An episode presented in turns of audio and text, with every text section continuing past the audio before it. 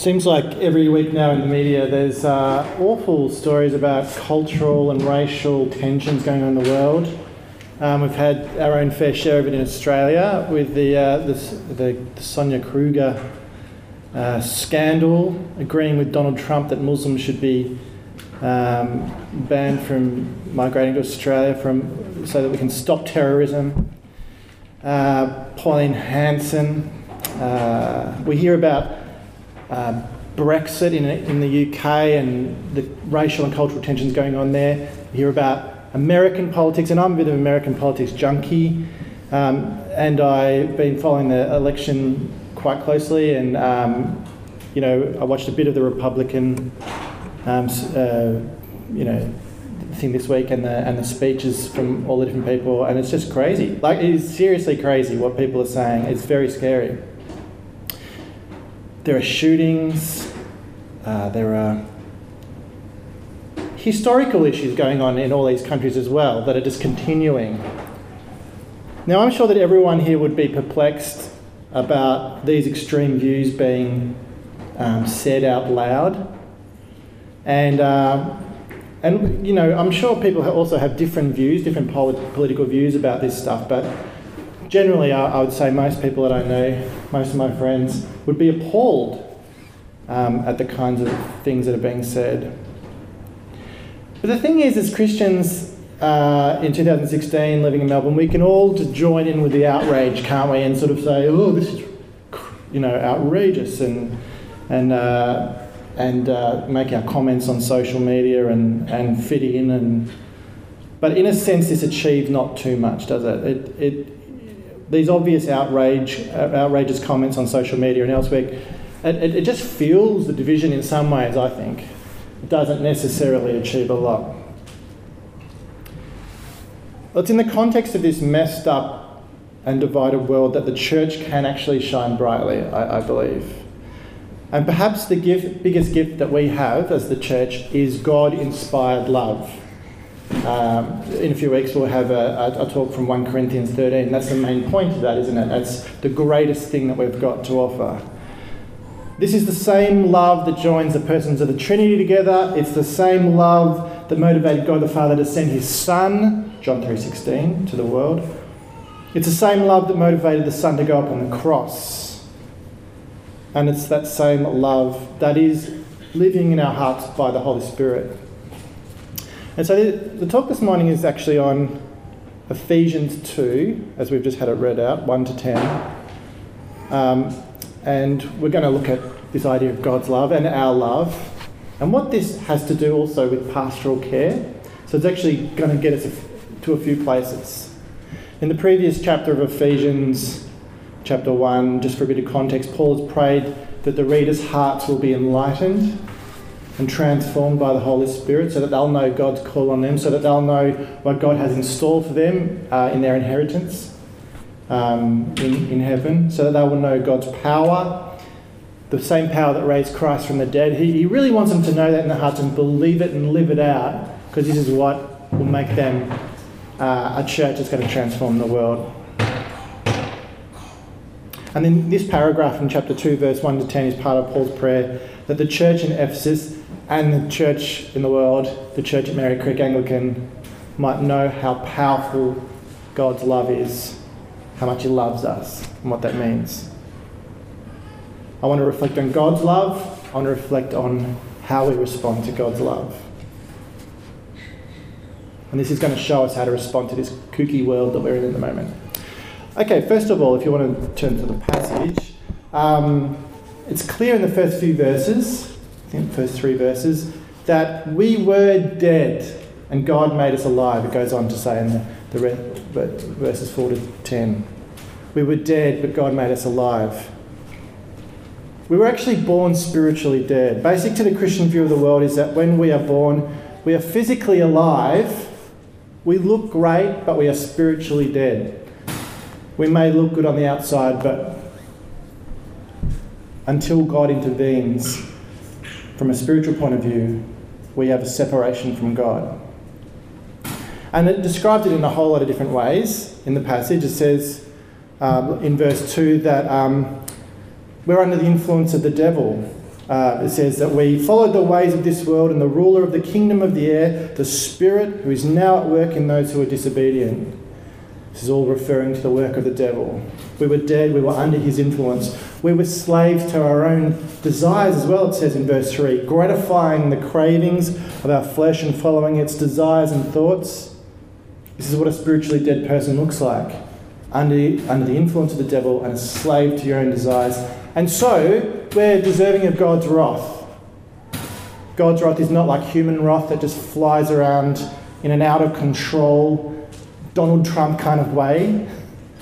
Um, but God's wrath is perfectly just and perfectly measured and righteous. And it's really hard actually to, to appreciate, I think, um, the gospel if you don't realise what you were and what you've become.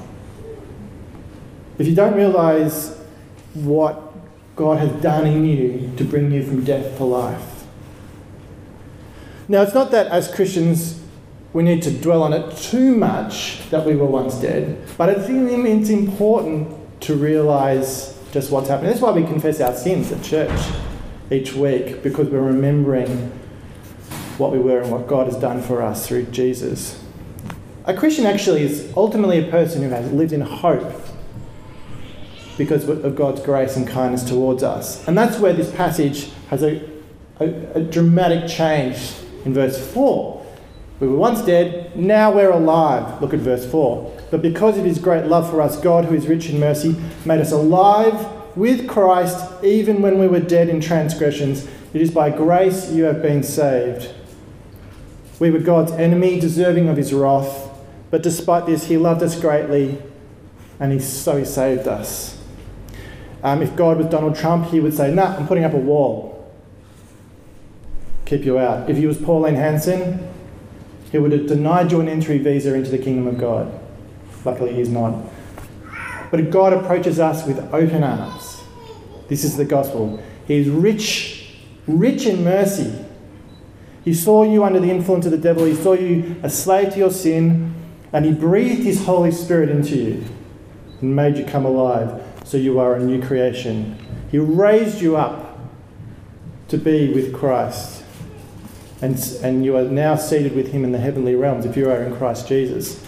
So, if you're a Christian, one of the key um, doctrines that you might not have been brought up with in Sunday school if you grew up going to church is this idea of union with Christ. It's one of my favourite doctrines um, of the Christian faith. Um, it's, it's this idea that when we, when we become a Christian, we are joined to Christ, we're joined to Him. Um, now, Catherine Davies, Paul's wife, I said on Tuesday night a great illustration which I'm going to share with you. I said I'd flag who, who said it as well. She said it's a little bit like she thinks, in the way she understands union with Christ, is like when a baby is born, it's instinctive thing to do is to crawl up on its mother's breast and to find its breast and to just join with the mother because it's already been joined to the mother. And it's just continuing that process, drawing the nutrients and drawing life and the, the heart connection. And uh, without that, there's a, there's a problem. It's, it's, actually not a good thing for the baby to be separated from the mother at birth um, has consequences. So, in the same way, when we're joined with Christ, we have a whole lot of benefits. We draw our nutrients from Him. This is where we get our life from. We have died with Him, we will rise with Him. We receive His spiritual status as righteous. Um, Jesus is described in Matthew chapter 1, verse 23 as Emmanuel, God with us. And this notion of God being with us is ultimately fulfilled when we are joined to Christ, isn't it? We are with Christ. I will be your God and you will be my people. There's no more time than this is fulfilled more when we're joined to Christ. This is what it means to be alive, to be joined to Christ. And he did this, it says in verse 7. God did this to demonstrate his grace to the whole world. Look at me, God says. Look at what I'm going to do for this dead world. Now, the problem with this description of us as spiritually dead or alive is that many Christians look dead. Anglican Church is famous for it. Um, you might have seen that, that great skit of um, Mr. Bean going to church. You know, when he's hallelujah, and everyone's just, and the preacher's preaching, and it's like, it's this picture of the dead Anglican church. Church, Christians often look dead. Now, some Christians look alive, don't they?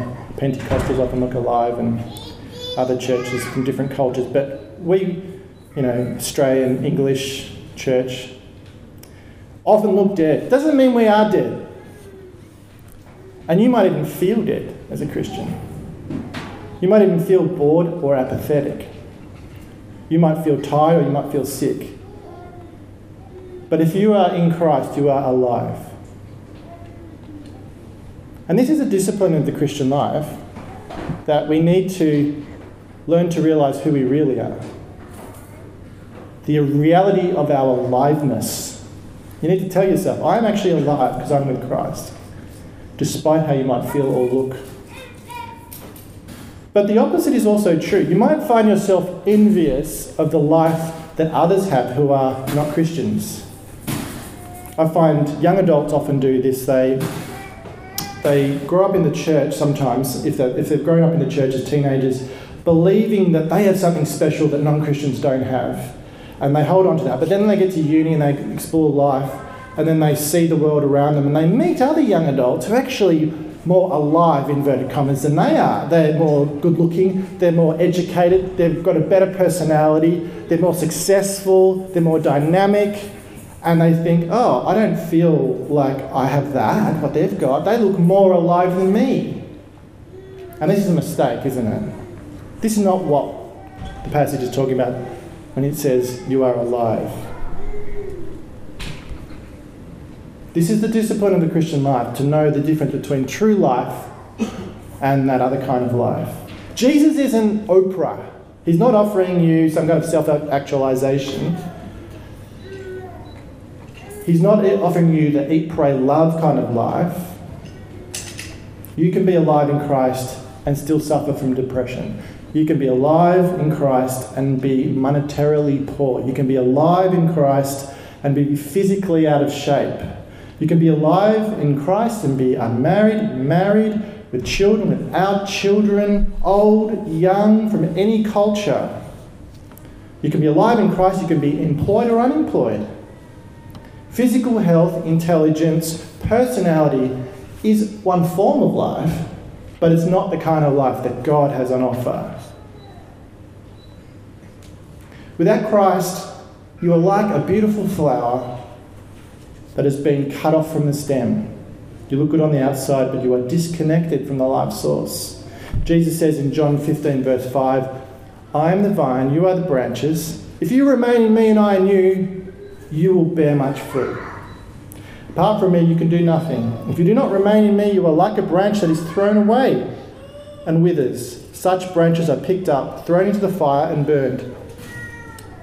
Or to put it in the language of Ephesians 2 if you do not remain in me, you are dead in your sins and you are deserving of wrath. And if you are alive in Christ, you are a beautiful work of art. You are what Paul says in verse 10 God's handiwork. Just as the Lord God formed a man out of the dust and breathed life into him.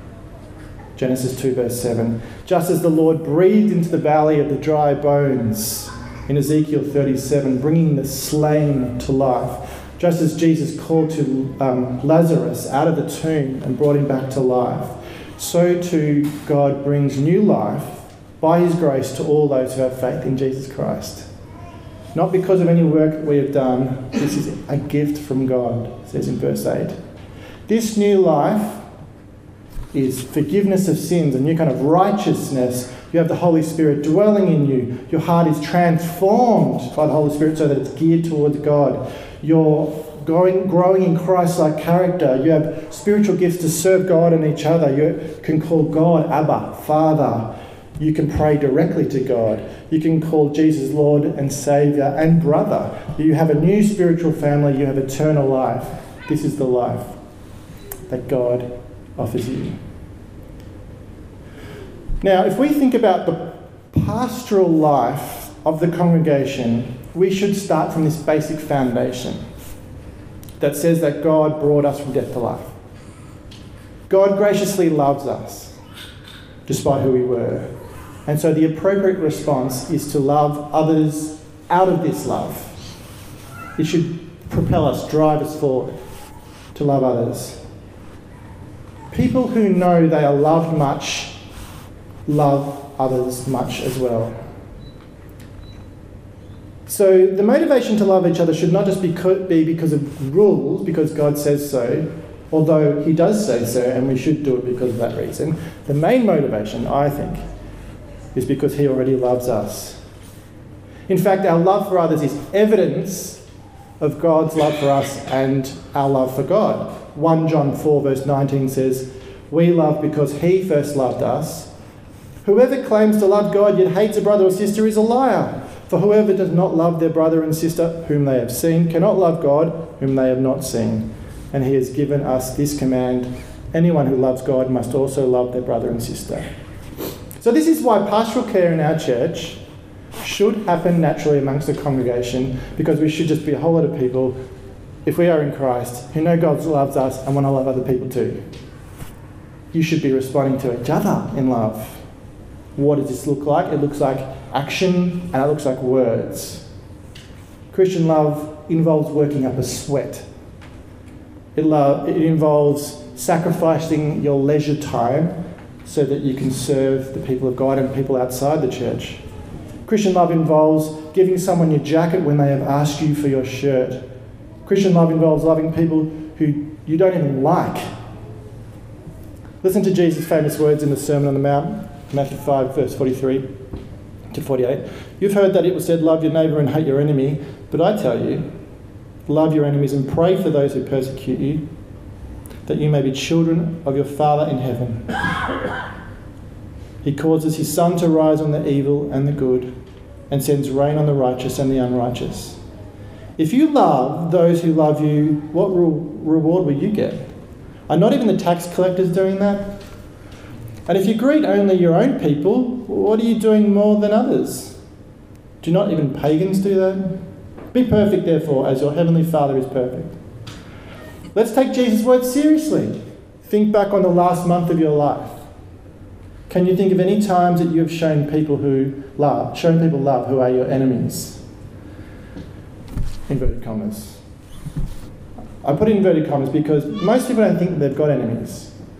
Most of my friends, I, I always ask them, Do you have enemies? And they say, I don't really have enemies.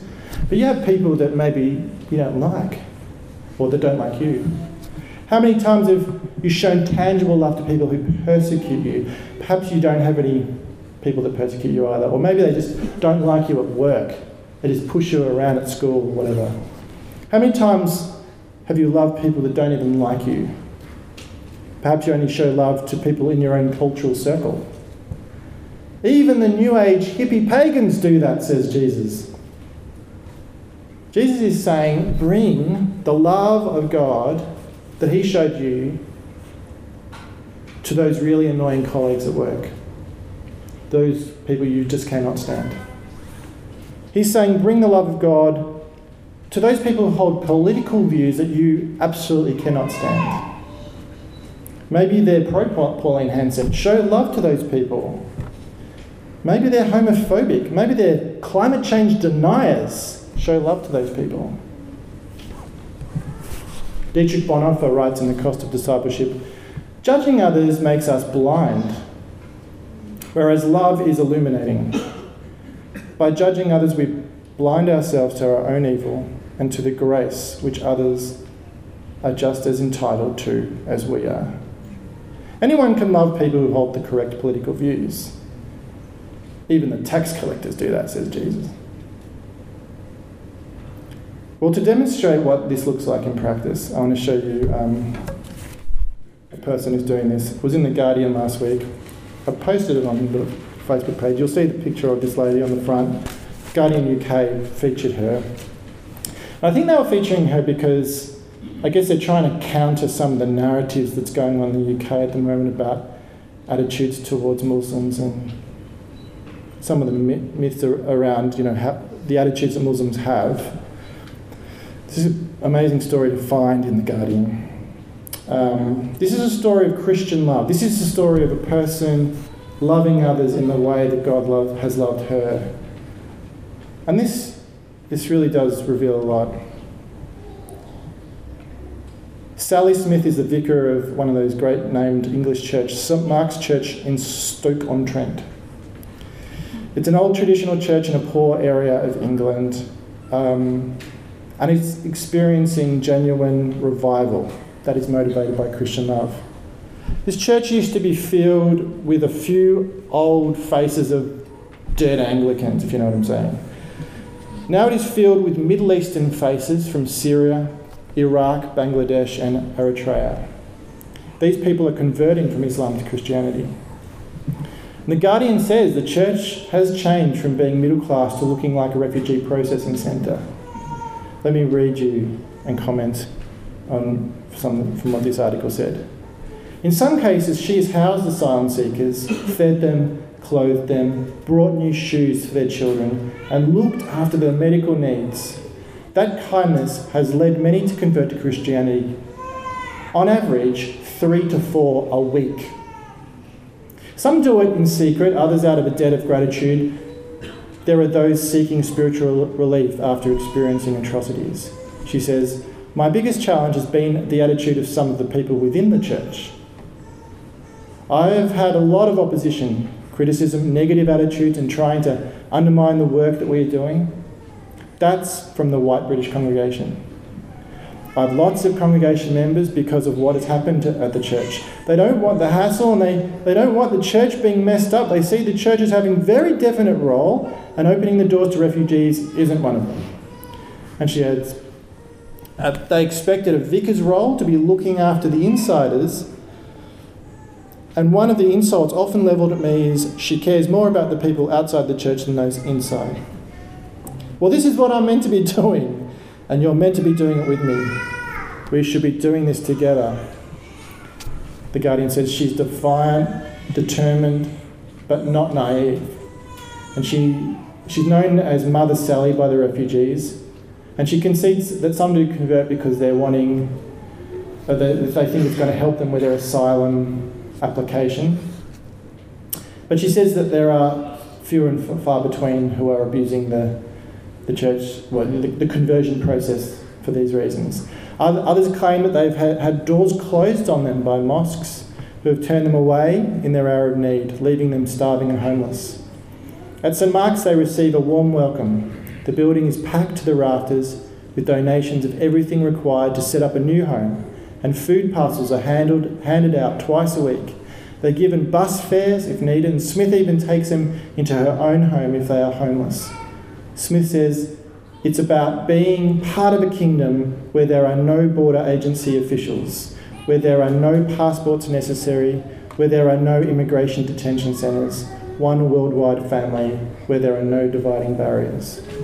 On a Saturday afternoon, 15 asylum seekers undergo a mass baptism. Grown men stand alongside two teenagers and a mother with her two young children. They wait patiently in a queue to the baptismal font to have their heads doused in holy water. All of them are at different stages of seeking asylum to remain in Britain. Abbas Masi from Iran is dressed in a smart construct shirt, a large metal cross hanging from his neck. Masi closes his eyes as Smith makes a cross with the oil of the catechumens across his head. Masi from Tehran has been in the UK for six months he says he wanted to be a Christian for a number of years and, and had only been a Muslim because he was born into the Islamic faith. He talks of secret Bible study meetings at his home and his pregnant wife being beaten and losing her baby after authorities in the hardline Muslim country became aware of his Christian leanings. Speaking in Farsi via an interpreter, Mazi, who is now estranged from his family due to his conversion, becomes very animated when discussing his faith. The 27 year old who lives in accommodation provided by the church says, They welcomed me with an open heart at this church. It was not so much about the material help, but about the emotional help that I received, and it has made me feel connected to Jesus. This religion is so much more accepting, he says. In Christianity, I feel peace. This is what it means to be brought alive by God This is what it means for the church to respond to God's love and grace and to love others. It's not just about pastoral care, it's about mission, it's about building God's kingdom. My prayer is that Merri Creek Anglican Church that pastorally cares to the point of transforming people's lives. Let's pray. Lord God, thank you for Sally Smith and for others around the world who take uh, your love so seriously that they love others. And that this is changing lives and building God's kingdom. We pray that as a church we can um, know your love in our hearts, know that we are alive, and respond according to, accordingly. We pray that that love will flow out into the world around us. Amen.